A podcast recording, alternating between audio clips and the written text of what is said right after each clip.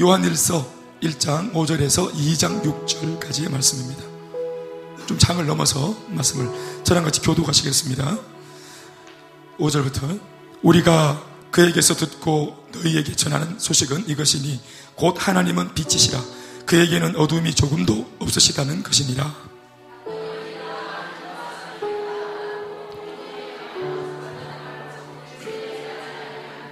그가 빛 가운데 계신 것 같이 우리도 빛 가운데 행하면 우리가 서로 사귐이 있고 그 아들 예수의 피가 우리를 모든 죄에서 깨끗하게 하실 것이요.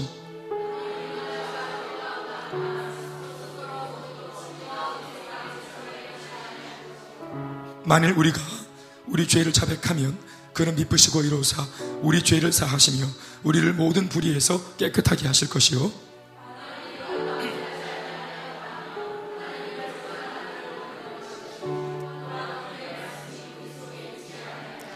나의 자녀들아 내가 이것을 너희에게 쓰면 너희로 죄를 범하지 않게 하려 함이라. 만일 누가 죄를 범하여도 아버지 앞에서 우리에게 대언자가 있으니 곧 의로우신 예수 그리스도시니라.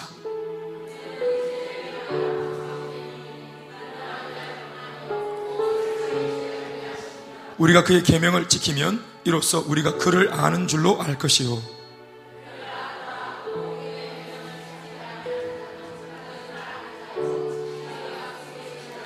다 같이 누구든지 그의 말씀을 지키는 자는 하나님의 사랑이 참으로 그 속에서 온전하게 되었나니 이로써 우리가 그의 안에 있는 줄을 아노라. 그의 안에 산다고 하는 자는 그가 행하시는 대로 자기도 행할지니라. 아멘. 할렐루야. 네, 한 주간 공부하고 직장생활하고 열심히 살다 보면 우리 모두에게 격려 힘찬 박수. 네. 산다고 수고하셨습니다 살아오는 게 중요한 겁니다. 의로운 사람도 의롭게 산다고 수고했고 또 어, 공평하게 실이 어, 참 도둑질 하는 도둑, 도둑도 열심히 살거든요. 그런데 공평하게 참 뭐냐 하면은 밤이 되면은 다 지쳐서 잔다는 거예요. 애기처럼 새근새근. 예, 도둑도 애기처럼 새근새근 자고 또 도둑질 당한 사람도 새근새근 애기처럼 자고 울다 울다 지쳐서 잠들죠. 밤이 어떨 때 제가 이렇게 밤에 새벽에 안 자고 이렇게 밖에 나오면 밤이 참 공평하다. 그 하루 종일 전쟁 같은 삶을 얼마나 이 많은 사람들이 대구만 해도 한 250몇 명, 경산은 한 20, 한 5만 명. 저는 경산에 사니까. 수많은 사람들이 이 하루 정말 저마다의 치열한 전쟁을 치르고 그렇게 이제 했으나 아무든지 뭐 결과는 어땠든지 간에 밤이 오면은 다 제각기 잠옷을 입고 자기 잠자리에 누워서 애기처럼 새근새근 잠잘 때는 잠머리를 못 쓰지 잠잘 때는 잠머리도 못 쓰고 잠잘 때는 못된 마음도 못 먹고 잠잘 때는 두고 보자 이런 마음도 못 하고 또 잘난 척도 못하고 그러니까 모두가 다 그냥 시체처럼 그냥 다 이렇게 쓰러지는 거예요. 잠이라는 것이 다 쓰러져서 그래서 자는 것만 보면은 누가 착한 인지 나쁜 인지 몰라요. 누가 예수 믿는 사람인지 누가 예수 안 믿는 사람인지 몰라요. 자는 것만 보면. 나와가지고 이제 이 사람이 말을 하고 행동을 하고 눈빛을 보이고 이러니까 이 사람이 나쁜 놈인지 좋은 분인지 구분되지. 그냥 뭐 엎어져 자고 자고 있으면은 이게 누가 착한 인지 의롭게 자는 거 봤어요? 의롭게 잔다는 거 알아요? 불리하게 자는 건 또 뭐예요? 그러니까 그런 건 없죠. 근데 인간들이 움직이면서 문제가 생기는 거예요. 문제가. 그냥 자면 되는데 이게 아침마다 일어나는 거예요. 또 돌아다니고 그래요. 사고 치고. 눈을또 희번덕거리고 다니고 막. 그리고 이야기만 예쁘게 되면 좋을 텐데 막 희번덕거리고 막 찌리보고 이렇게 호몸에 힘을 주고 또 막 의시되고 이렇게 돌아다니니까 사고 치고. 오늘 이 하루를 살았는데 내가 괜히 살았다 싶은 그런 삶은 정말 사실은 아침에 안 일어나서 써야 되는 삶인 것 같아요. 차라리 그, 그 하루 푹 잤으면 얼마나 좋았을까. 괜히 하루 돌아다니면서 괜히 뻥치고 사기 싫은 바람에 그 다음날 바로 뉴스에 떠가지고 나쁜 사람이라는 그런 또 이름을 또 얻게 되니까. 그러니까 실수하고 산 날, 죄 짓고 산 날, 사실 그 하루는 사실 깨가지고 안 돌아다니는 게 더 좋았을 것 같아요. 오늘 여러분들은 아침 일어나길 잘하셨나요? 일어난 지 일어나가지고 빨빨거리면서 돌아다니, 돌아다니길 잘한 것 같습니까? 어때요? 현수는 오빠야, 너가 오빠야, 내일 아침 일어나야 되나, 안 일어나야 되나? 안 일어났으면 좋겠나? 푹 잤으면 좋겠나, 자는? 돌아다니면 사고 치니까 오빠는 푹 자라. 그렇죠. 네, 그렇습니다. 옛날에 우리 아버지가, 그래, 에, 아빠 간다. 이제 아침에 출근할 때, 나는 아빠가, 우리 아버지가 출근 안 했으면 좋겠다. 그래 봐야 뭐, 옛날 그 뒷꼬리만 울금 때로는 확 도쳐가지고 다 날리고 이렇게 더 비추고 이렇게 오니까. 그뭐 그 이제 길이 나가가지고 밤에 들어올 때 이제 진탕 마시고 들어가가지고 더 힘들게 하고 이렇게. 그러니까 아버지가 어 갔다 오게 사실 우리가 뭐 다녀오세요 말도 안 하는데 혼자서 그렇게 하시는. 갔다 오게 멀쩡하게 그래 하시는데 우리는 안 갔으면 좋겠다. 늘 이런 생각을 했던 것 같습니다. 어떤 사람은 좀 푹 잤으면 좋겠습니다. 하루 24시간. 사자가 하루 24시간, 22시간을 자고, 어, 그리고 2시간을 사냥한답니다.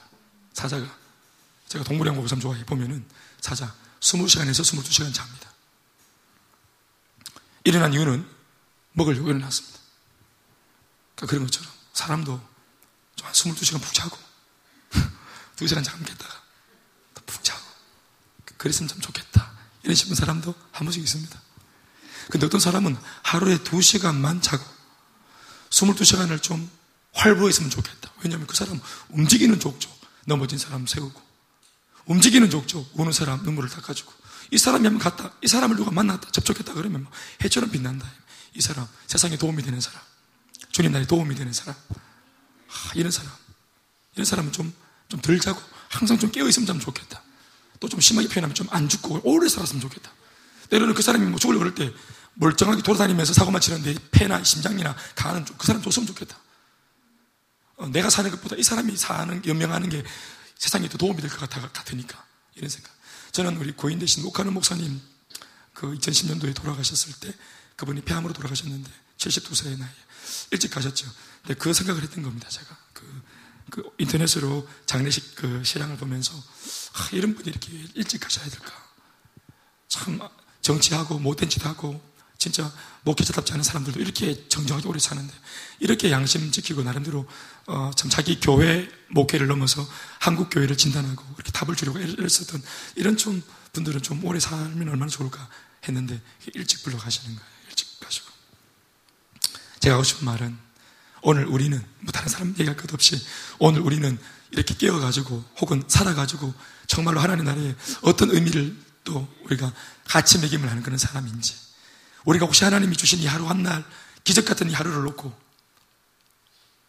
생명을 얻어가지고 살면서 혹시 상급 안 산 것보다 못한 삶을 살아서 부끄러운 그런 모습은 아닌가?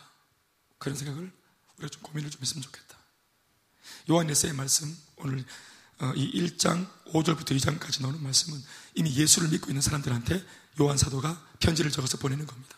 이미 교회를 목회하다가 요한은 어 이제 그 섬에 이제 반모섬에 갇혀 있고 또 그래서 이제 지금 결박이 된 채로 자기가 직접 몸을 움직이면서 성도들 그 초대교회에 이제 갓 세워진 그 교회 성도들을 어떻게 붙잡아 줄 도리가 없으니까.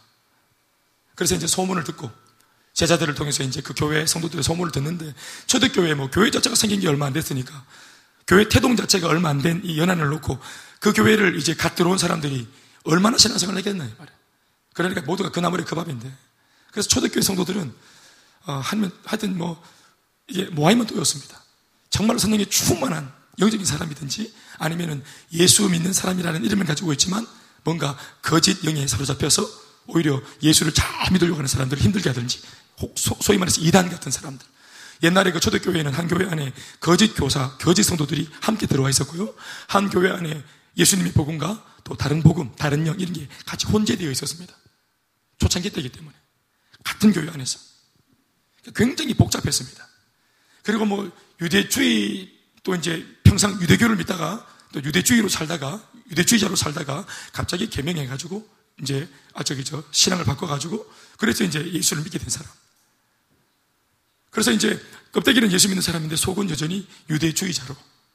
우리나라도 보면은 예수를 각종의 이제 한 뭐 이제 평생 믿, 안 믿다가 믿어가지고 교회 오셨는데 이분들 이제 이렇게 늘 교회에서 생활 보면은 이분들 속에 예수가 있는지 이분들 속에 공자가 있는지 헷갈릴 때가 있습니다. 실제로 우리 어른들 보면은 우리나라 어른들 한 50대 이상 60대 70대 되시는 분들 보면은 교회 어른들 보면은 그분은 예수를 안, 믿, 안 믿고 공자 믿는 것 같아요. 그러니까 항상 입에 닿는 말들이 막 이거 이제 뭐 상강오륜 또 이런 것들 뭐 효 이런 것들 이런 것 물론 중요하지만 중요하다는 게 아니라 그것만 맹신하고 그래서 이 목사의 말 속에서도 이제 뭔가 좀 이래 좀 그런 어떤 어, 성인들의 어떤 성인군자들의 말이 좀 인용이 안 되면은 이게 좀 수준이 낮다고 보는 그런 입장으로 말씀을 청취하는 분들도 많다는 것을 저는 알고 있습니다. 그러니까 그 당시에는 여러 가지 혼재되어 있었거든요, 사상들이. 그러니까 사도 요한이 딱 붙어가지고 이걸 말씀으로 딱 구분해줘도 시원찮을 판에 자기는 지금 몸이 떠나 있으니까 편지, 기껏해 편지 한두 장 써가지고 그 사람들에게 신앙적인 어떤 그런 기, 본적인 신앙을 가르칠 수밖에 없는 굉장히 열악한 조건이었죠. 그런데 들려오는 소문, 이 편지를 쓸, 쓸 당시 들려오는 소문이 뭐였을까? 그 사람들이 어떤 상황이었을까를 볼 필요, 볼 필요도 없는 것은 오늘 요한이 강조하고 있는 편지의 내용을 들여다보면 이 편지를 수신하고 있는 그 성도들의 상태가 어떤지 금방 알 수 있습니다. 오늘 여러분 반복되는 말이 뭡니까? 그리고 오늘 사실은 어, 요한이 굉장히 직설적인 바울처럼 직설적인 표현을 안 쓴다는 거예요. 왜냐하면 성도들이 하도 조신자들이니까 상처가 될까 싶어가. 또 요한이 사랑의 사도 아닙니까? 얼마나 사랑하라고 외치, 외치 사는지 몰라. 그러니까 사랑이 많은 사도니까 연약하고 부족한 성도를 향해서 이렇게 이제 편지를 쓸 때도 가정법을 써요, 가정법을. 가정법을. 만일, 만일, 만일 네가 요렇게 요렇게 해야 되는데 요리 요리 요리 안 하면은 네 인생 베린다. 네 만일 요렇게 해야 되는데 요렇게 요렇게 안 하고 그렇게 그렇게 고집부리고 살면은 네 인생 망한다. 아, 이러면서 뭔가 한 손으로는 요렇게 다독이면서 그리고 이제 지도세도 모르게 이제 막 그냥 우리 개구리 삶듯이 이렇게 말씀으로 이렇게 삶아가지고 배를 기딱 디비는 이런 작전을 쓰는 것 같아요. 바울 같으면 내가 너희들에게 어? 장성한 자의 말을 할 수 없나, 없, 으니 너희들은 을랑, 을라기 때문이라 이러면서 막 말씀으로 막 매질을 하고 박살내고 후리치고 이렇게 했는데 바울 같은 경우는 만일, 만일. 이 반복되는 메시지가 뭐냐면 거짓입니다. 거짓. 여기는 이제 말로 거짓이라기보다는 사람 자체가 거짓된 사람.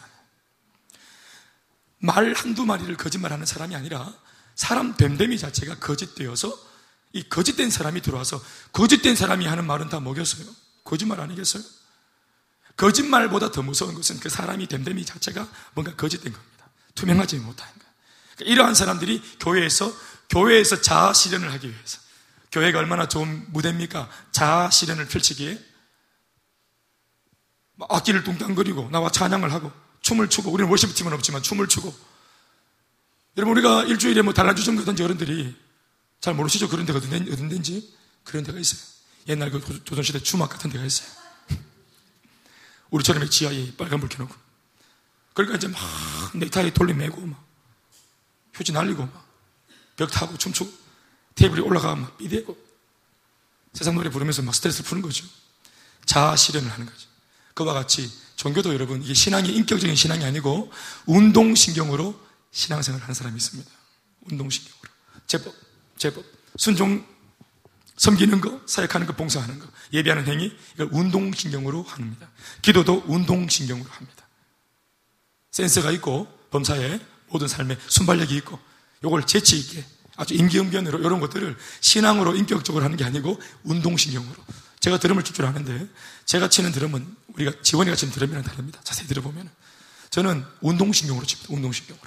탕, 탕, 탕, 타! 이거 운동신경으로. 족갈 때처럼 샥 이거 운동신경으로 제가 드럼을 치거든요. 이런 것처럼 그러나 이제 전공을 하는 친구들은 다릅니다. 센스로 하죠. 음악적인 감각으로. 우리 같이 이제 못 배운 사람들은 운동신경으로 운동신경으로 해도 제법 얼추 딱 잠깐 딱 들어보면은 제법 하는 것처럼 들립니다. 그런데 전문가가 딱 보면은 이게 이제 가짜라는 걸 금방 알죠.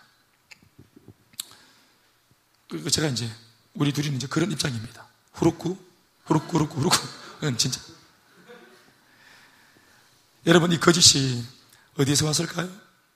이 거짓이 지금 현재 검찰에서 검찰청에서 다루고 있는 수많은 사건들 중에서 제일 많은 어, 사건, 제일 많이 그들이 에너지를 쏟고 힘을 쏟아가지고 제일 많이 인원을 동원해가지고 또 돈을 도, 투자해가지고 제일 많이 지금 다루려고 하고 있는 또 다루고 있는 사건 그 내용이 뭐냐 하면 거짓말과 관련된 것들입니다. 횡령, 배임, 무고죄, 사기. 이거는 어, 통계조사에 나온 겁니다.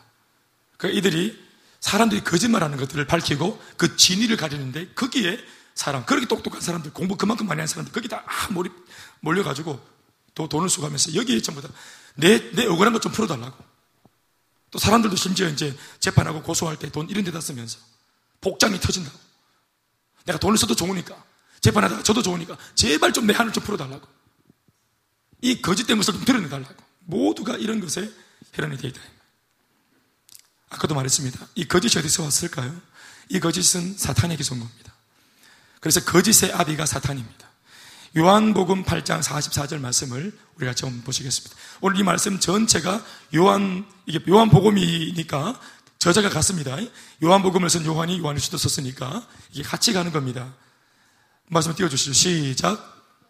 너희는 너희, 다 같이 시작. 너희는 너희 아비 마귀에게서 났으니 너희 아비의 욕심대로 너희도 행하고자 하느니라.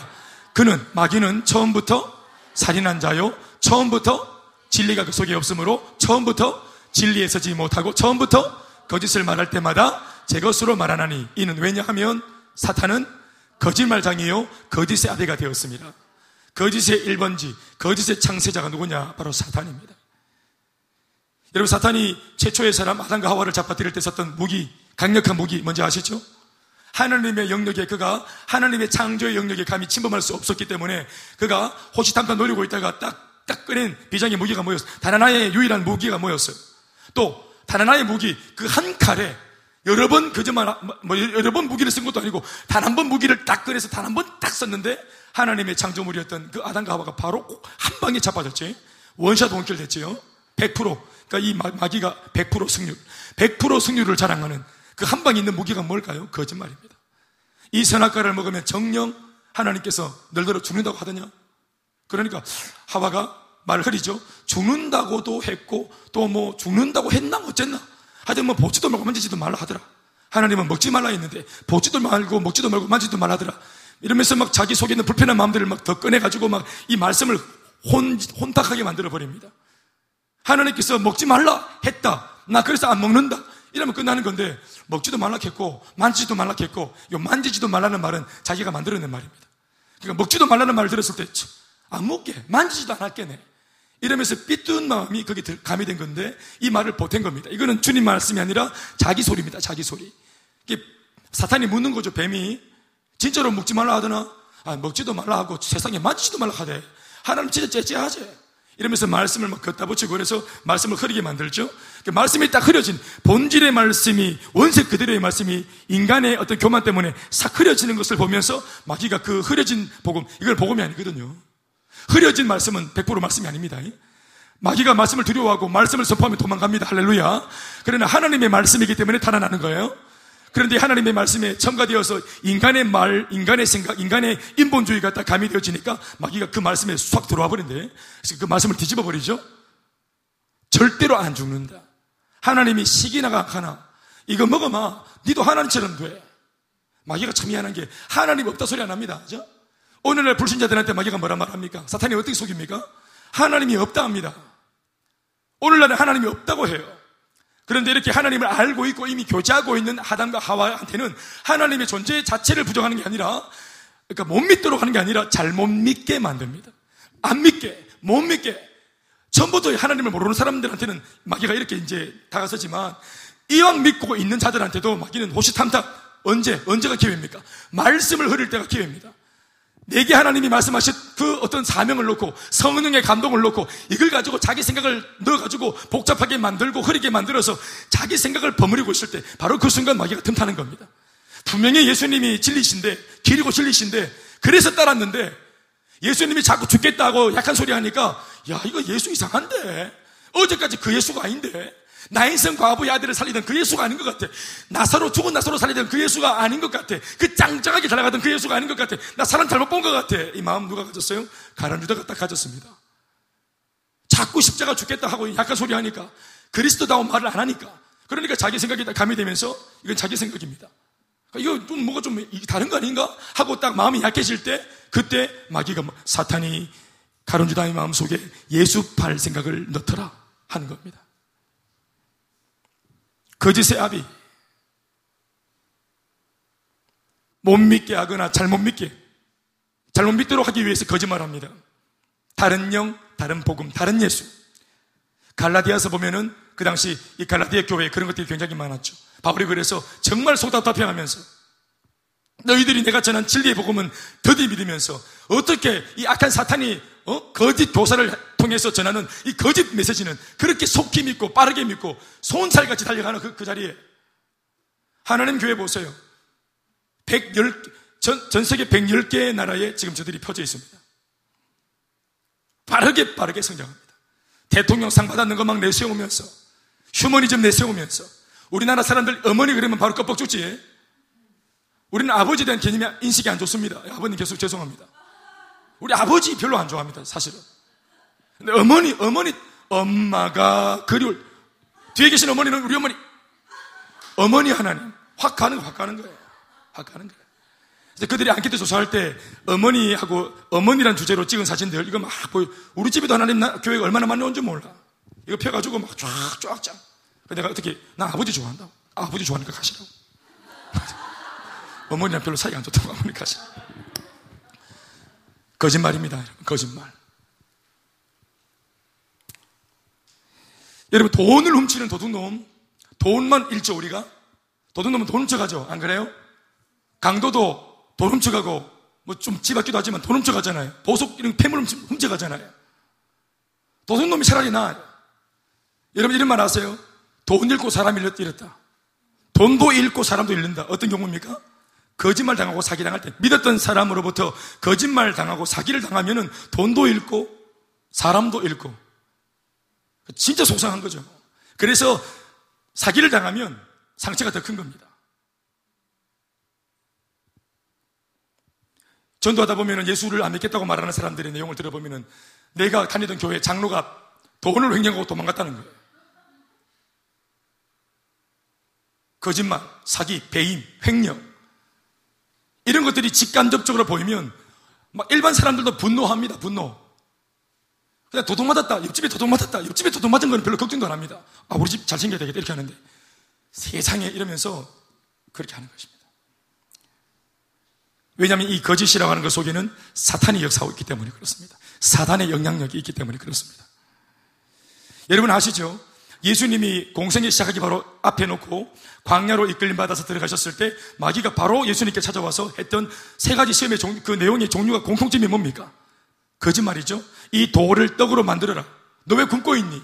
네가 하나님의 아들인데 왜 굶고 있냐? 네가 뭐가 아쉬워서 이렇게 금, 금식하니? 금식은 내 인간적인 힘으로 안 되는 것을 몸을 죽여서 그렇게 네 나를 책임질 수 있는 분한테 내가 정말 단식하고 죽어버리겠다 하는 입장을 보이면서 나를 도울 수 있는 절대자한테 뭔가 부탁을 하기 위해서 금식을 하는 건데 너는 네가 하나님의 아들이고 네가 기도를 받는 존재인데 네가 왜 금식하냐? 그 네가 하나님의 아들 아닌가? 야 혹시? 그러니까 빨리 금식 그만두고 하나님의 아들을 맞으면 너 이 빨리 돌을 떡으로 만들어서 빨리 배불리 먹어라.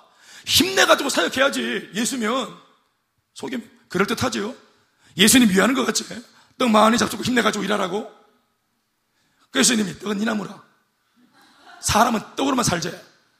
우리 영의 사람들은 하나님 말씀으로 산다. 배 터지도록 묶고 니 망해라. 그렇게 하는 거예요. 안 속는 거죠, 예수님은? 안 속습니다.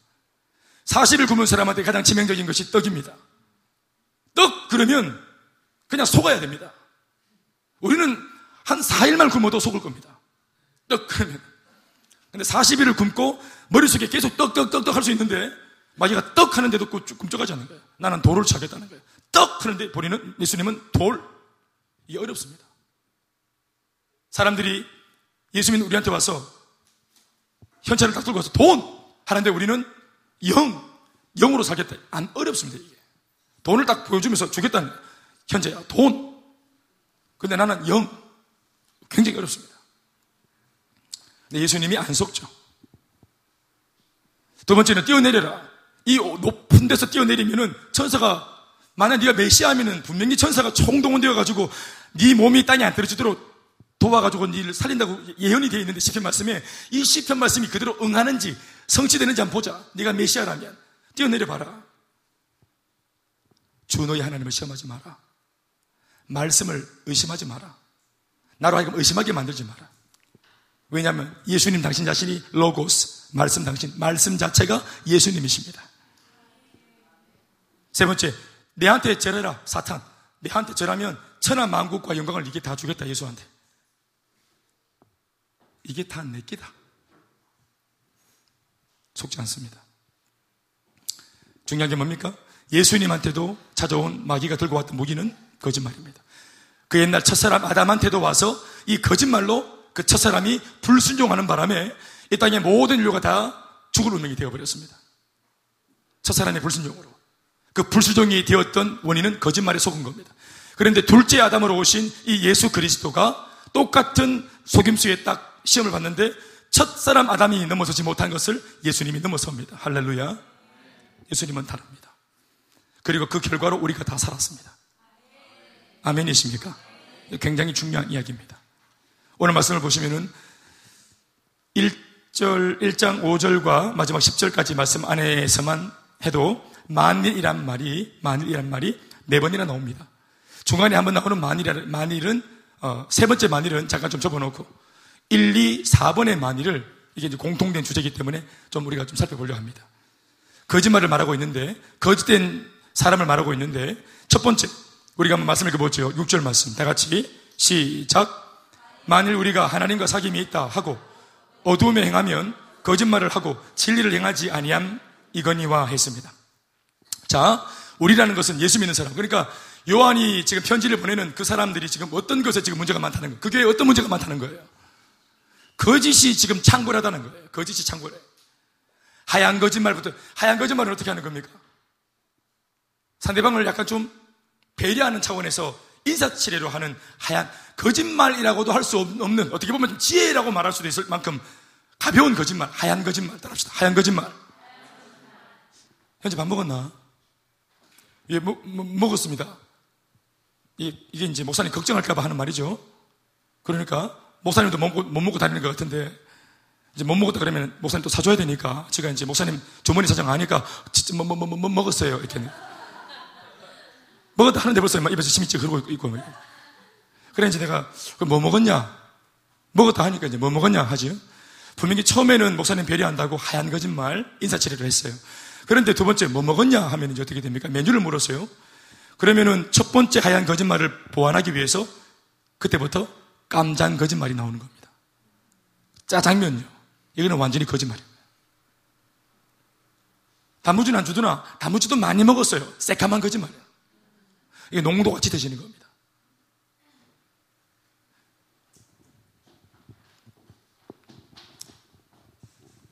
하얀 거짓말, 빨주노초 파남보 거짓말, 그리고 정, 결국에는 끝에 가서 까만 거짓말.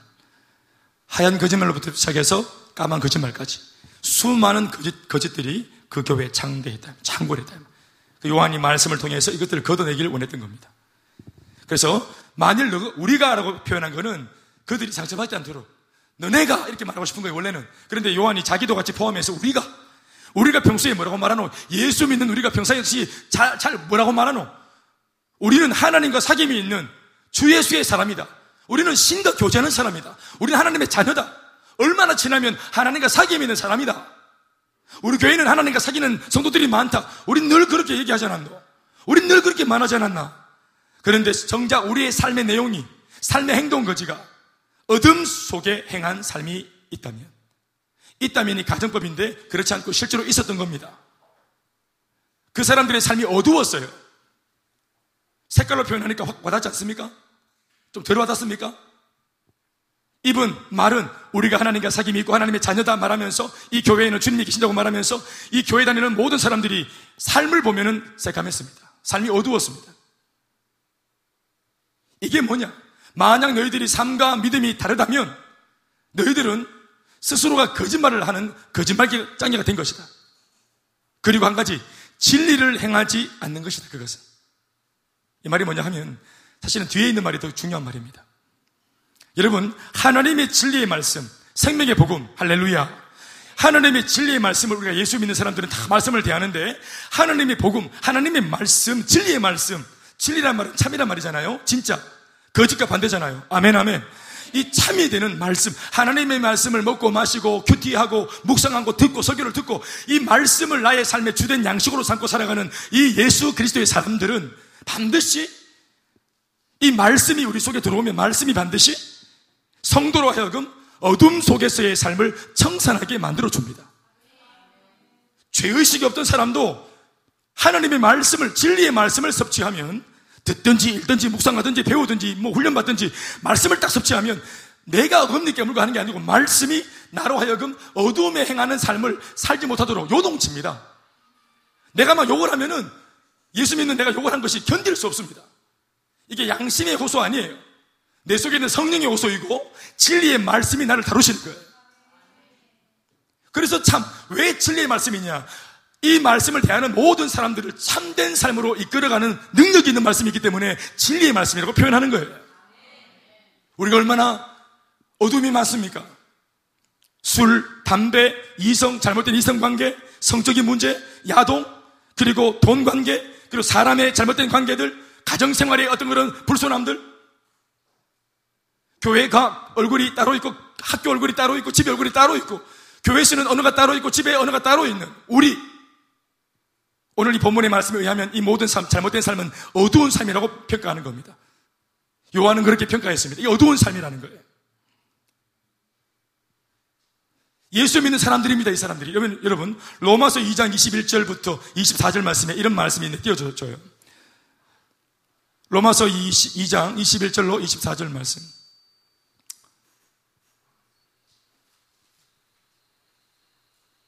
제가 읽어드리겠습니다. 그러면 1조 시작. 그러면 다른 사람을 가르치는 네가 네 자신을 가르치지 아니하느냐? 예수 믿는 사람들이 이제 교회에서 뭐 선생님이 되거나 뭐 셀리더가 되거나 목사가 되거나 누굴 가르치지 않습니까? 그 말입니다. 그런데 가르치지 않느냐? 자, 말씀을 시작. 그러면 다른 사람을 가르치는 네가 네 자신은 가르치지 아니하느냐? 도둑질 하지 말라 선포하는 네가 도둑질 하느냐? 가늠하지 말라 말하는 네가 가늠하느냐? 우상을 가증히 여기지 말라 여기는 네가 신전 물건을 도둑질 하느냐? 율법을 자랑하는 네가 율법을 범함으로 하나님을 뭐하느냐? 욕되게 24절 말씀 시작 기록된 바와 같이 하나님의 이름이 바로 너희 때문에 너희가 누굽니까? 믿는 것과 삶이 다른 어두운 삶을 살아가는 거짓된 그리스도인 이방인들이 아니고요 이렇게 수많은 가면을 쓰고 거짓되게 살아가는 바로 그런 너희 때문에 이 하나님의 이름이 이방인들 가운데 욕먹는다 모독을 받는다 그래서 이 삶은 실수가 아니고 죄입니다. 예수의 사람이 회개 없이 주구장창 거짓된 삶을 추구한다는 것, 그 실수가 아니고 미스테이크가 아니라 그건 죄입니다. 왜요? 내가 욕먹는 게 아니고 하나님의 이름이 이방 가운데 모독을 받는데 모독받고 끝나는 게 아니라 이 말이 구체적으로 더 나가면 뭐예요? 진도를 나가면 뭐예요? 전도가 안 돼요. 선교 안 돼요. 하나님의 소원인 영원 구원이 안 돼요. 그리고 저렇게 하나님, 야, 니 꼬라지 보니까 하나님 믿기 싫다. 니나 믿어라. 이렇게 말하는 이방인들은 이 덕분에 어떻게 됩니까? 다 지옥 가는 겁니다. 이 이방인들이 지옥 가는 것은 바로 여기서 말하는 너희 때문인 겁니다. 일이 커졌죠? 거짓된 삶. 나 혼자 그냥 거짓말하고 거짓된 삶은 그냥 나의 실수인 줄 알았는데 이게 어디까지 확산되는가 보세요. 이것 때문에 기독교가 약화되고 이것 때문에 기독교가 죽는 거예요. 이것 때문에 교회가 짓밟히는 거예요. 일이 굉장히 커지는 거예요. 진리가 내 속에 들어오면 반드시 진리가 나를 어둠의 삶을 청산하게 만듭니다. 그런데, 아, 그렇죠. 그리고 빛의 삶을 살게 합니다. 어둠 청산하고, 할렐루야. 빛의 삶이 뭡니까? 조금만 말해보면 뭐가 있을까요? 그러니까 뭔지 모르겠지만 빛으로 산다는 삶의 모습을 떠올려 보세요. 그는 삶의 모습이 확신이 있어요. 빛이 늘 속에 있기 때문에 당당하고 할렐루야. 이 말을 할 때 한번 떠올려 보세요. 누가 그런지. 항상 삶이 확신이 있고 말이나 눈빛이 분명하고 앞과 뒤가 끝이 한결같고 구린 데가 없고 가재미는 되지 않고 이 사람 자체가 아름다워요. 빛이 나요. 사람을 대할 때도 당당하고 여유가 있고 눈을 마주치고 이게 막 담배 니코틴 냄새가 나면 막 목사님, 목사님 부르면 아니 목사님, 목사님, 네? 계속 이런데. 어 그래, 지원에 잠깐 와보라. 아, 예, 목사님, 예, 목사님. 계속 입 가리고 입 가리고. 실제로 제가 겪어봤던 아이들이, 이 겪어봤던 아이들. 이 담배 냄새가 날까봐 계속 입 가리고. 이좀 손 좀 치울 수 없나? 니코틴 확 우리 아버지가 숙군이었기 때문에 제가 참 술 냄새를 참잘 맞잖아요. 술. 한 이틀 정도 전에 먹은 술도 냄새가 딱 난다. 우리 할아버지 삼촌들, 뭐 아버지 전부 다 술, 말술 드시고 술 냄새.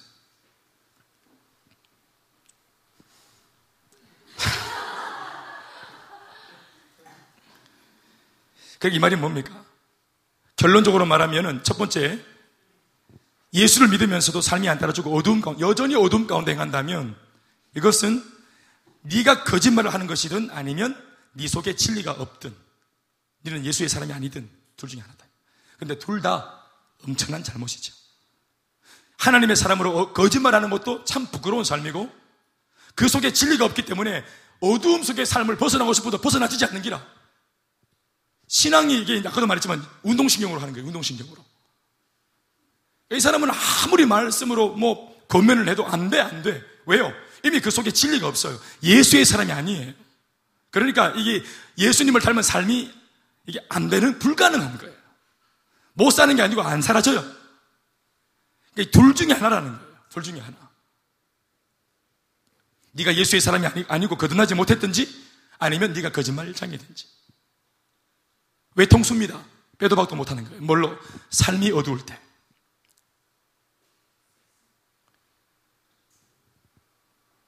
나는 우리 교회가 참 감사한 것이 술, 담배를 그렇게 빨리빨리 끊는 게 너무너무 감사해요. 단 한 번도 제가 뭐 어떻게 끊으란 말라 개인적으로 말한 적도 없고 압박을 드린 적도 없는데 3개월 전에 오신 우리 형제 하나도 이번 주에 그 행복 모, 저, 셀가족 모임 하는데 제가 이제 그 예비인도로 갔는데 옆에 딱 갔더니 바로 딱 오자마자, 퇴근해 오자마자 딱 앉자마자 저, 목사님. 그분하고 제가 개인적으로 대화도 처음 해봐요, 사실은. 아, 예. 했더니 제가 알통도 이만해, 막. 제가 어, 반팔 입었는데 알통이 이만하더라고. 그래. 난 알통 보고 있었어요, 알통. 어, 저 알통이 말을 하더라고. 제가 목사님, 아, 예. 제가 아, 오늘부터 제가 담배를 끊었습니다. 그래요. 오, 할렐루야. 오, 박수. 여기 있는 사람들은, 아이고, 뭐, 지나봐야 알지, 목사님. 그게 됩니까? 그게 말, 말만 하고 됩니까? 근데 제가 믿음이 오더라고요, 믿음이. 그 예수 믿고 본인이 이제 어둠의 삶을 하나하나 지금 이제 정리해가는. 그리고 안 나오던 셀가족 모임에도, 어, 무슨 셀가족 모임에 나와보기는 되게 이게 참 의미가 있고 참 좋은데 술 한 번 안 마시고 남자들이 밤에 모여가, 매일가 모여가지고 되게 재미있고 은혜가 되고 참 희한하네, 이게. 나 희한하네요. 그래서 이분이 지금 세 번째 계속 좀 나오고 있어. 재밌다고. 어, 되게 좋다고. 너무 좋다고. 이런 데인지 몰랐다고. 자기들은 경상도 보리몬디 남자들이 앉아가지고 막 인상 팍 쏘고 막, 니는 이렇게 할 줄 알았는데 너무 이렇게 은혜가 되고 좋다는 거예요. 남자들이 막 술도 안 먹는데 울고 이래 사니까. 삶을 막 나누고 이러니까. 그분도 한이 많은가 봐요. 어둠을 청산하는 겁니다. 이 잘하는 것입니다. 거짓이 없는 것이죠. 그리고 어두움을 청산하는 것으로 봐서 그 사람 속에 분명히 진리가 있는 겁니다. 자기 힘으로 누구를 할 수 없는 것인데 성령의 능력이, 말씀의 능력이 지금 이 사람의 삶을 인도하는 겁니다.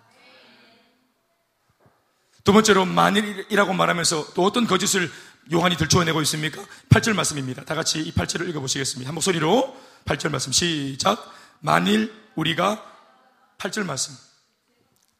예, 자막을 좀 올려주시겠습니까? 8절에 있는 말씀을. 네. 함께 읽죠. 만일 8절에. 네. 시작. 만일 우리가 죄가 없다고 말하면 스스로 속이고 또 진리가 우리 속에 있지 아니할 것이. 아니요. 8절만 읽으면 됩니다. 8절만. 그러니까 만일 우리가 죄가 없다고 말하면 예수를 방금 말한 요 사람들이 또 이제 핑계 대기를 아 그건 내가 실수지. 어둠 속에 내가 아우 내가 그 저 뭐 담배 피우고 술 마시는 거 봤는가 봐. 아우 근데 실수라고. 아 그건 내 죄가 아니라고.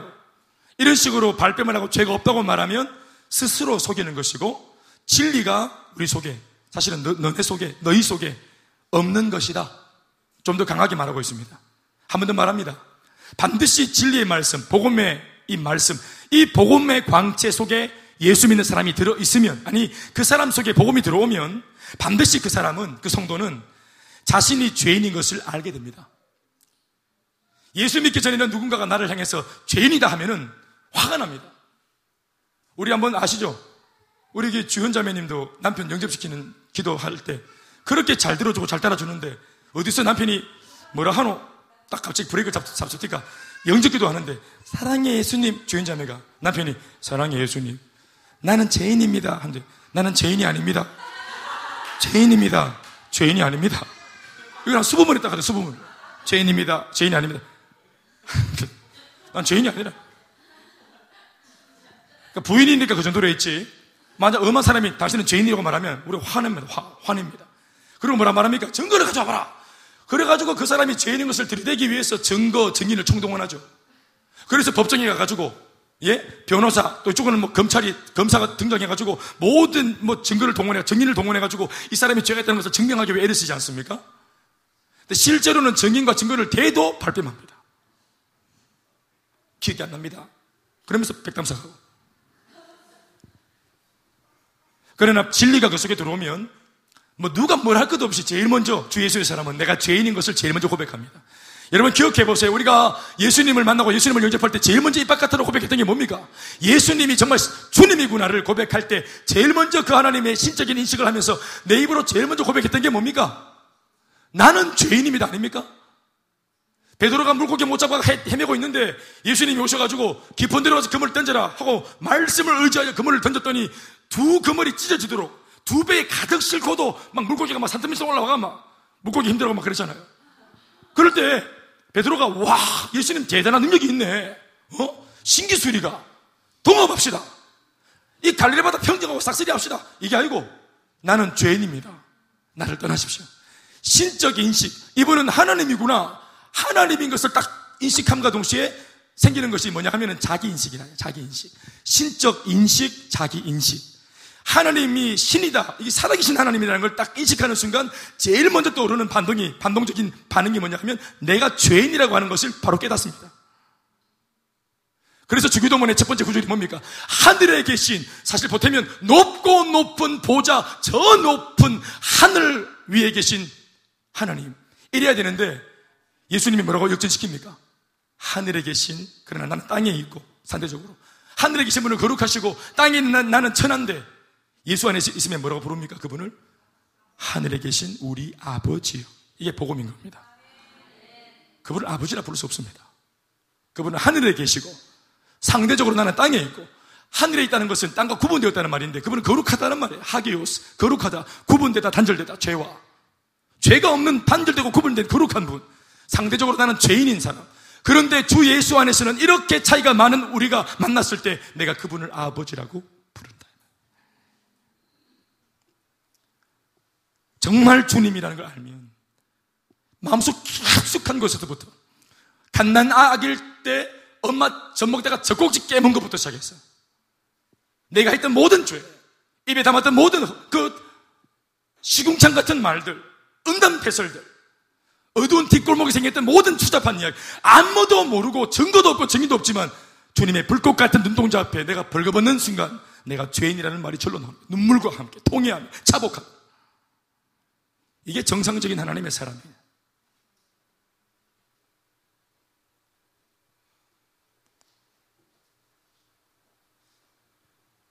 아내가 당신이 얼마나 나쁘고 파렴치한 사람인지를 인정하라고 101가지의 논리로 증거와 정인을 동원해서 총, 총동원해서 그렇게 몰아붙여도 남편이 무릎 꿇습니까? 절대로 무릎 꿇지 않습니다.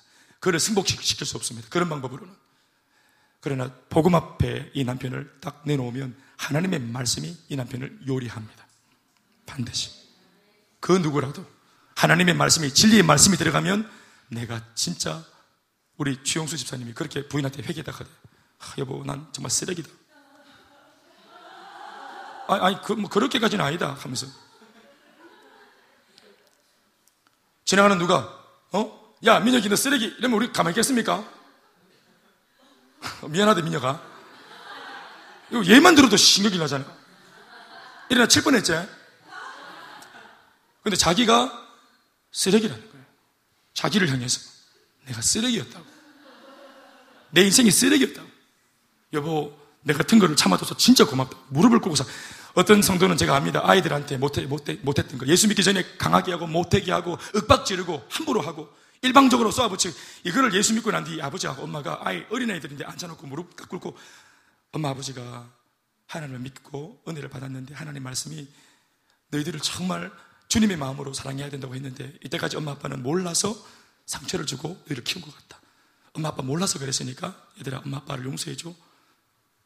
아, 그러고 부둥켜 울었대 어린애하고 예수 믿고 은혜 받고 난 뒤에 집에 가서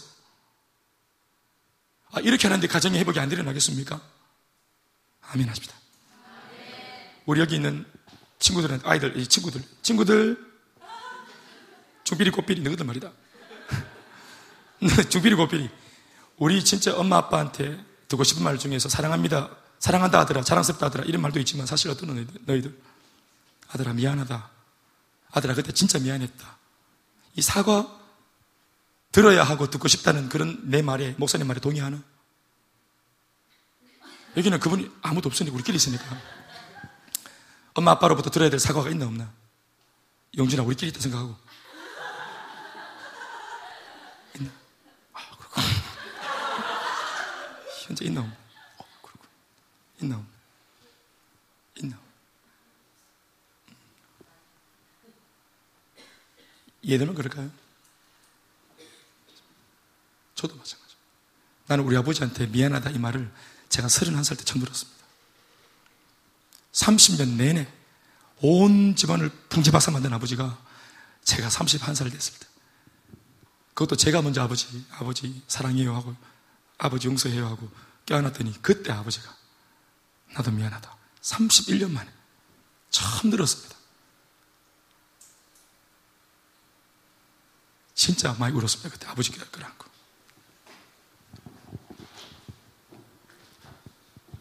주 예수의 사람은 진리의 말씀이 너 때문이야, 너 때문이야 하던 것이 아니라 내 죄 때문이라고 말하게 합니다.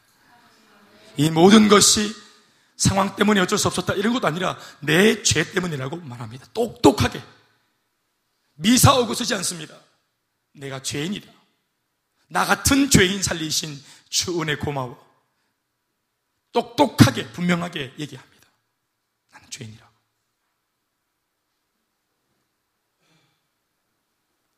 이 복음이 그 속에 들어오면 그가 진짜 진리의 사람이면 정말 주 예수의 사람이면 자신의 내면의 주함과 자신만의 더러움을 스스로 반드시 성령 안에서 깨닫고 알게 됩니다. 양심의 소리 아닙니다. 양심의 소리가 아닙니다. 진리의 말씀이 죄를 들쑤시기 때문이고 진리의 말씀이 빛 가운데 내 어둠의 죄를 들추기 때문에 그렇습니다. 왜 들출까요? 죽여버리려고? 민망하게 만들려고? 살리려고. 때로는 그 죄 때문에 아프게 합니다. 그래서 웁니다. 내가 이 죄 때문에 나도 병들고 병든 내가 얼마나 많은 사람들을 아프게 했는가. 한 가정의 가장으로서 내가 아빠 노릇, 남편 노릇, 아들 노릇, 사위 노릇 못한 것 때문에 누가 뭐라 하는 게 아니라 성령 안에서 내 마음속에 주께서 이걸 깨닫게 하셔. 가슴 깊은 그런 회개가 일어나. 만약 그런데 그럼에도 불구하고 이렇게까지 성령이 내 마음속에 조명하는데 이 모든 하나님의 말씀 이걸 그런데 웃긴 거는 사람이 거절할 수 있다는 거예요. 위, 좀 엄청나죠? 이렇게 위대한 하나님의 말씀을 인간 좀 심하게 표현할까요? 인간 따위가 이 하나님의 감동과 말씀을 소멸시키면 성령의 감동이 된다 안 된다 소멸 소멸되는 겁니다. 그래서 성경이 말하기를 성령을 소멸하지 말라고 하는 거예요.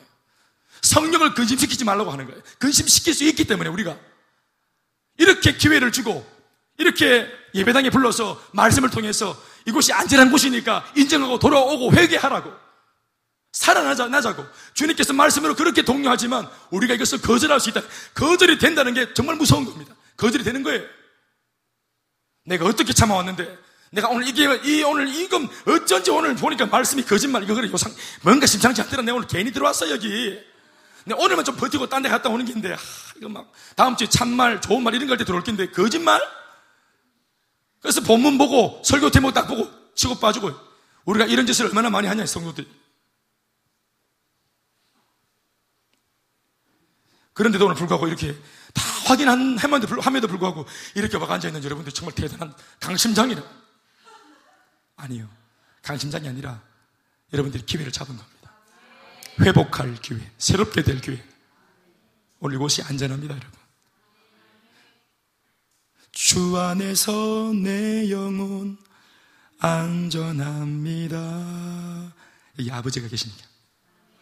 이곡 이따 우리가 설교 끝나고 부릅시다. 이게 안전합니다. 그런데도 불구하고 이 주님의 음성을 거절할 수 있다. 거절하면 오늘 뒤에 나오죠. 스스로 속이는 자가 되어버리는 것이고 그리고 그 일로 말미암아 확인할 수 있는 것은 네 속에 진리가 없다는 것이 증명되는 것입니다. 왜 깨닫지 못할까? 왜 죄인이라고 인정하지 못할까? 진리가 없어요. 그 속에 복음이 없기 때문에. 그럼 이 사람 지금 교회에서 뭐 하는 거야? 말했죠, 제가? 연기하는 거라고? 운동신경으로 신앙인 척 할 수 있다는 거? 굉장히 섬기고 사역도 화려하게 할 수 있어요. 운동신경으로. 그러나 그 속에 영이 없기 때문에 영이 충만한 사람이 딱 가면 금방 압니다. 금방. 이게 영이 없다 혹은 거짓된 영이다. 영이 깨어있는 사람은 금방 합니다. 금방 알아요. 세 번째 마지막입니다. 또 요한이 만일 이라면서 또 포장을 하고 말씀을 전합니다. 10절 말씀 다 같이 읽습니다. 10절 말씀. 다 같이 소리 내서 시작. 만일 우리가 범죄하지 아니하였다 하면 하나님을 거짓말하는 이로 만드는 것이니 또한 그의 말씀이 우리 속에 있지 아니하니라. 이제 일이 정말 커진 겁니다. 1번에서 회개 안 하고 2번에서 회개 안 했다. 그럼 3번이 나타나는 거예요. 3번이. 그것도 없습니다. 보십시오. 하나님은 고집을 부리십니다. 진리의 빛으로 딱 감동을 줘서 그 거짓된 말과 거짓된 삶을 돌이킬 수 있도록 딱 건드리는데 이거를 회개를 안 한다. 1번에서 회개 딱 안 하는 기라. 2번에서 또 딱 거짓말 안 하고 또 개겨. 그러면 하나님이 그래 너는 막 안택한 백성이다. 이게 아니고 택했기 때문에 끝까지 하나님은 돌이키십니다. 일이 점점점 커져요, 그 대신. 시간도 오래 걸리고, 방황의 시간도 길어요. 만일 너희가, 우리가 범죄하지 아니하였다라고 좀 더 구체적으로 말하는 겁니다. 범죄 행위, 나 그런 거 한 적 없다고. 그렇게 우기면 하나님을 거짓말하는 이로 만드는 것이다, 너는. 그리고 또 반복되죠. 진리가 네 속에 없는 것이다. 하나님을 거짓말적으로 만들든 아니면 두 번째는 네 속에 진리가 없든지 둘 중에 하나다. 둘 다 만만치 않은 상태입니다. 반드시 진리의 말씀이 우리 안에 예수 믿는 사람들 안에 있으면 우리 속에 성령이 계시고 진리의 말씀이 우리 속에 계시면 이 진리의 복음은 반드시 우리를 진단하시고 우리를 평가하시는 하나님의 평가를 아멘으로 받아들일 수 있는 마음의 은혜를 주십니다. 너 죄를 졌지고 너져야, 너져야 하면은 이거를 아멘이라고 받아들일 수 있는 그런 은혜를 주십니다. 주님의 말씀이 들어오면 어떻게 합니까? 디모데후서 3장 16절 말씀처럼 모든 성경은 하나님의 감동으로 된 이 하나님의 복음이 들어오면 우리를 어떻게 만들어 줍니까? 교훈하고 책망하고 바르게 하고 의롭게 만들려고 이 말씀이 우리 안에서 역사합니다. 교훈, 책망, 책망이 교훈은 좀 괜찮아. 책망 어때요? 책망은 야단치는 거예요. 하나님의 말씀이 나를 야단치는 거예요. 회초리예요. 어머니 같은 느낌이 하나님이 아니고 뭔가 아버지 같은 군주 같은 모습으로 회초리를 들고 와서 나에게 가해를 하는 거예요. 구약 성경 보세요. 실제로 이스라엘 백성들이 하나님이 그들을 포기하지 않기 위해서 하도 불순종하니까 누구를 보냅니까? 이방인들을 보내지 않습니까? 이방 족속들을 보내지 않습니까? 예루살렘은 여러분 신앙의 심장부입니다. 그런데 예루살렘 성도 초토화시켜버리고 이방인들이 짓밟도록 하나님이 놔둬버립니다. 그들의 자랑이었던 하나님과 가장 뜨겁게 만날 수 있는 장소였던 솔로몬 성전, 예루살렘 성전 그 교회도 하나님이 이방인 손에 넘겨가지고 돌 하나도 돌려 있지 못하도록 그들이 그렇게 자랑하는 껍데기 자랑. 우리는 교회에 있다. 그거 전부 다, 다 깡그리 다 무너뜨려 버렸습니다. 껍데기 신앙, 연기하는 신앙, 운동신경을 하는 신앙. 하나님께서 구역질 한다고 말하는 신앙. 거짓된 신앙. 하나님은 그럴 수 있는 분이에요. 우리만 회복될 수 있다면 교회도 문 닫게 해버려요. 하나님의 공의를 세우기 위해서. 성도의 사업을 눈 하나 깜짝 안 하고 망하게 해버려요. 우리를 바로 세우기 위해서. 하나님의 하나님 되심을, 하나님의 의로우심을 드러내기 위해서. 불법으로 반칙으로 권모와 술수로 만들어 놓은 그 재물, 한순간에 그 재물을 날려버리세요, 하나님. 그 사람을 세우기 위해서. 우리가 그분의 눈동자 앞에, 저도 여러분 모두도 다 같이 그분의 눈동자 앞에 있습니다. 사람은 속여도 그분을 속일 수 없고 속인다는 것 자체가 이미 또 다른 죄를 가중시키는 겁니다.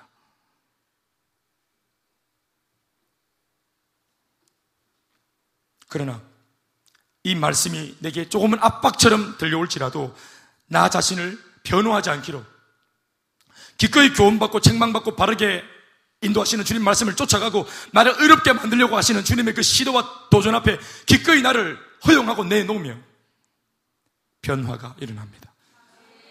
그러나 고집을 부리고 자신을 변호하고 자신의 자존심을 지키자고 그 자신의 현주 소를 드러내시는 하나님의 말씀을 거절한다면 이는 오늘 말씀처럼 하나님을 거짓말하는 분으로 만드는 겁니다. 왜 이런 일이 일어날까요? 이것은 하나님이 지금 자기 자신을 공격했다고 생각하기 때문입니다. 오해죠. 부끄럽다고 다 공격받은 건가요? 화끈거린다고 다 공격받은 건가요? 아닙니다. 화끈거리는 것은 내가 지은 죄 때문이지 이걸 들추시는 분 때문이 아닙니다. 그러나 우리는 공격받았다고 생각합니다. 그래서 자기를 지키려고 합니다. 그래서 거짓말을 끌어옵니다. 이런 것이 너무 쉽게 일어납니다. 너무 쉽게. 평범한 삶 속에서 일반적으로 만나서 목사와 성도가 대화하는 중에도 목사 앞에서 어김없이 거짓말 합니다. 대단한 상황이 아니, 아니라도 인기응변으로 넘기고 둘러치고 이것이 허용되는구나. 이게 통용되는구나. 이런 습관이 생기니까 큰 죄도 큰 거짓말도 나중에 하는 겁니다. 우리는 제자 훈련하는 교회입니다. 제자 훈련, 제자 훈련이라는 장치를 통해서 이루려고 하는 목적은 뭘까요? 바로 관계입니다. 목회자와 성도의 남다른 관계. 훈련하는 과정 속에 그 사람이 부족함이 들, 들, 들추어지고 그것을 이기기 위해서 같이 기도하고 같이 또 알아주고 격려하고 그렇게 못 살지만 다시 말씀으로 건면하고 호칭하고 그러면서 그런 과정 속에서 뭘 이루는 것보다 결과물보다 이미 과정 속에서 관계가 형성되는 거예요. 관계가. 이 관계 때문에 그 교회가 건강해지는 겁니다. 그 교회에 무슨 성과를 잘 낸다 이게 때문이 아니라 그 교회는 뭔가 끈끈하다 관계가 잘 돼 있다 아멘이십니까? 우리 이런 교회임에도 불구하고 그럼에도 불구하고 우리가 거짓말을 밥 먹듯이 합니다.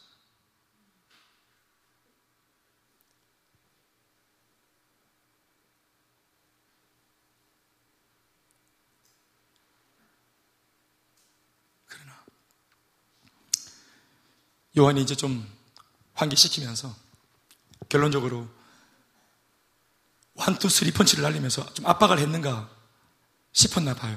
그래서 공백을 만들어 줍니다. 그것이 8절에 있는 그 유명한 9절에 있는 그 유명한 말씀이죠. 네 번째 만일. 이 만일과 2장 1절의 말씀을 같이 읽습니다. 다 같이 읽습니다. 시작. 만일 우리가 다 같이 시작.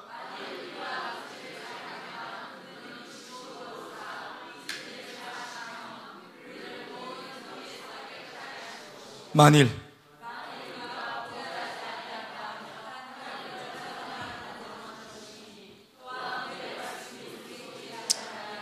아니요. 9절과 2장 1절. 나의 자녀들아, 시작. 자, 내가 왜 이걸, 왜 내가 이 편지로 지금 너희 죄를 들추고 막 뭔가 이렇게 내가 썼겠노? 내가 이 편지를 쓰고 이 복음서를 쓰는 이유가 뭐냐 하면 얘들아, 너희들 오해하지 말고 들어. 공격받았다고 생각하지 말고 들어라. 너희로 시작. 너희로 죄를 범하지 않게 하려 함이라. 자, 여러분 사람이 언제 죄를 하, 더 이상 짓지 않, 게 되냐 하면은 이 죄가 드러나면은 그만둡니다. 은폐되기 때문에 진도가 나가는 겁니다. 지금 요한이 아주 지혜롭게 잘 드러낸 겁니다. 이게 장치가 되는 겁니다. 내가 알고 있대. 이거죠. 너희들 그 헛짓거리 하는 건 내가 알고 있다. 아빠가 알고 있어. 네 방에서 지금 무슨 짓 하는지. 그, 그, 저, 까마오기, 저, 까, 그, 까마오기 그 저기 폴더 뭐지, 그거? 어? 따오기 이 폴더 뭐야, 이거? 정치불명의 이 폴더 뭐야? 아빠 안다? 아빠 큰명 아니야? 요 정도만 딱 흘려놔도 컴퓨터 전체를 그냥 다 그냥 다시 포맷할 겁니다. 깜짝 놀래가지고. 그러니까 이것이 사람은 죄인이기 때문에 죄를 지을 수밖에 없기, 없어요. 그래서 또 이것을 직접적으로 덜치면 또 큰일 납니다. 그래서 아빠가 은연히 이, 이렇게 죄를 이제 간접적으로 터치하는데 이 목적이 뭐냐 하면은 죄를 다루는 게 아니고 죄를 걷어내서 내 아들을 보호하려고 하는 아버지의 사랑입니다. 죄가 미운 거예요.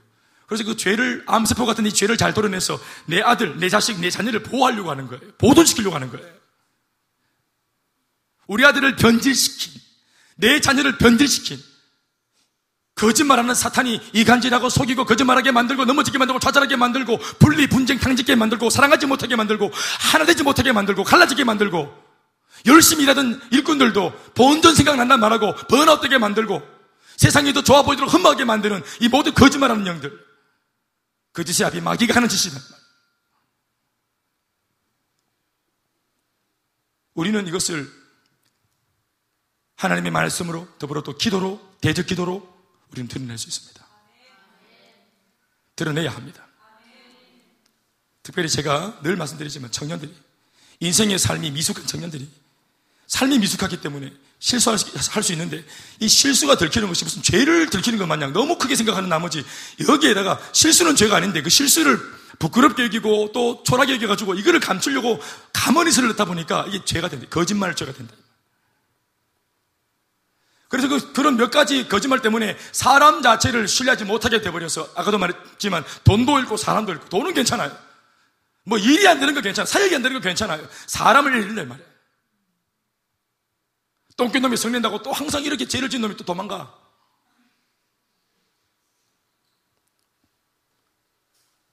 그 교회는 빡세다 하면서 네 삶이 더 빡세다. 네 죄가 더 빡세. 옛날에 전년부 할 때 아이들이 저한테 할말 해보라 하니까 수련회 마지막 날 저요 하면서 해보라 하니까 애들이 다 박수 쳐. 그 말하고 다 박수 쳤어 애들이. 해보라 하니까 애들이 다 속이 시원한가 봐. 다 박수 치더라고. 수련회 마지막 은혜 주만 할때 저요 해보라 하니까 하고 싶은 말 뭐 사랑해 이런 건 줄 알고 해보라 했더만 목사님 너무 무서워요. 와, 맞다, 맞다, 맞다 하면서, 네가 좀 바뀌라, 네가 좀 바뀌라, 김 목사. 내가 말했어요. 네 죄가 더 무섭다, 나. 네 불순종이 더 무섭다. 난 너희들이 무서워 죽겠다. 오늘 이렇게 하늘을 날 것처럼 어, 은혜 받아가지고 목사님 아, 힘을 다하겠습니다. 최선을 이렇게 부도수표 같은 말을 남발하다가 하다가 바로 그 다음날 안 보이고 잠수 타고 나는 네가 난 너무너무 무섭다. 난 네가 내일 어떻게 될지 몰라서 난 네가 너무너무 무섭다. 한 가지 알 것은 나는 내일 그대로 건재할 거다. 난 다음 주 주일날도 여기 설, 설 거다 나는. 근데 나는 문제는 네가 그 다음 주일날 이 주일날 이게 앉아 있을지 궁금하다. 미지수다. 난 네가 너무너무 무섭다.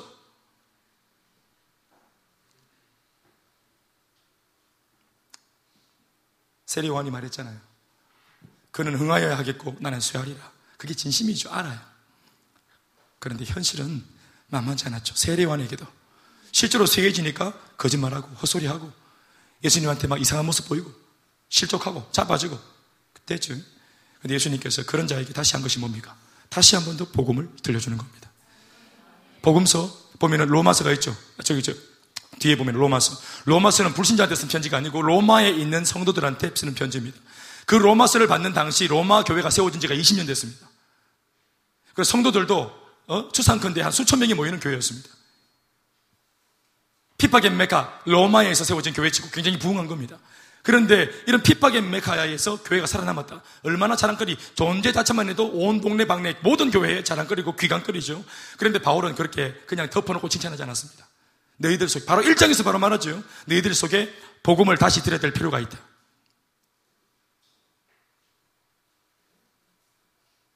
복음의 메카 로마에서 교회가 건재했다는 것 때문에 허울 좋은 껍데기 놓고 자랑질하는 거.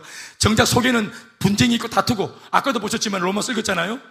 가르치는 너희가 죄를 짓고 가늠하지 말라고 가르치는, 가르치는 너희가 가늠을 하고 우상 숭배를 더럽다고 여기는 너희가 우상 숭배하고 너희들이 오히려 하나님 이름을 부럽게 한다고. 이 얘기 내용이 담은 이게 로마에 있는 로마 교회 성도들의 삶이었단 말이에요. 바울은 속지 않습니다.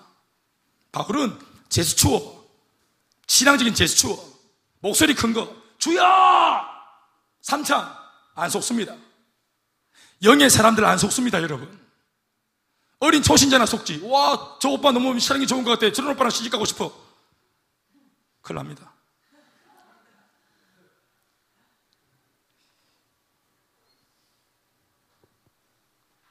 그래서 장로 세우고, 그래서 권사 세웠더니 직분 받아서 핵가닥 하는 사람. 덕분에 이 교회가 한국 교회가 이렇게 많이 이렇게 됐다. 말이에요. 말씀 듣겠습니다.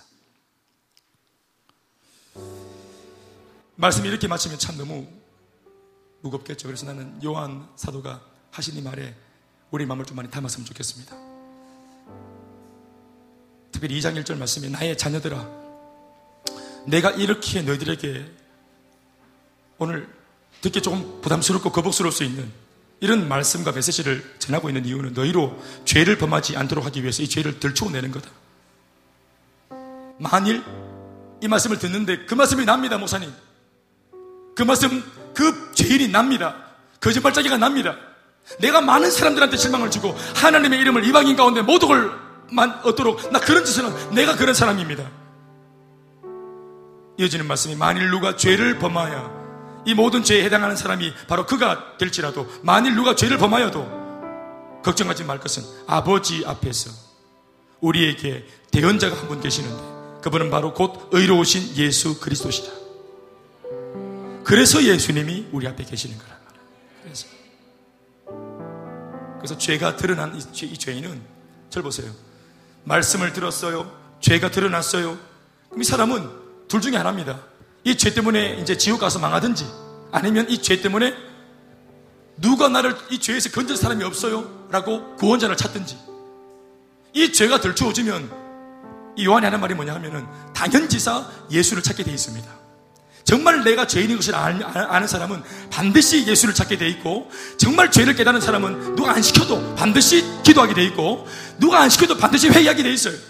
성령이 시키기 때문에 뭐 주여 부르고 기도합시다 이런 소리 할 필요 없어요. 소리도 크게 지르고 기도합시다 이런 강당이 나고 기도합시다 이런 말 할 필요 없어요. 그리고 그런 측면에서 기도하지 않는 여러분들은 기도할 필요가 없을 만큼 죄에 있어서 깨끗하고 죄에 대해서 아파하며 눈물 흘리며 무릎으로 기도하지 않는 여러분들은 내 속에 죄가 없을 만큼 의롭기 때문이라고 우리가 이 말씀을 봐야 되겠습니까? 이 말씀을 뒤에 보니까 우리 다 죄인 아닙니까? 저나 여러분들이나. 우리는 그래서 주님이 필요하지 않습니까? 우리 그래서 예배를 시시하게 드릴 수 없는 거 아닙니까?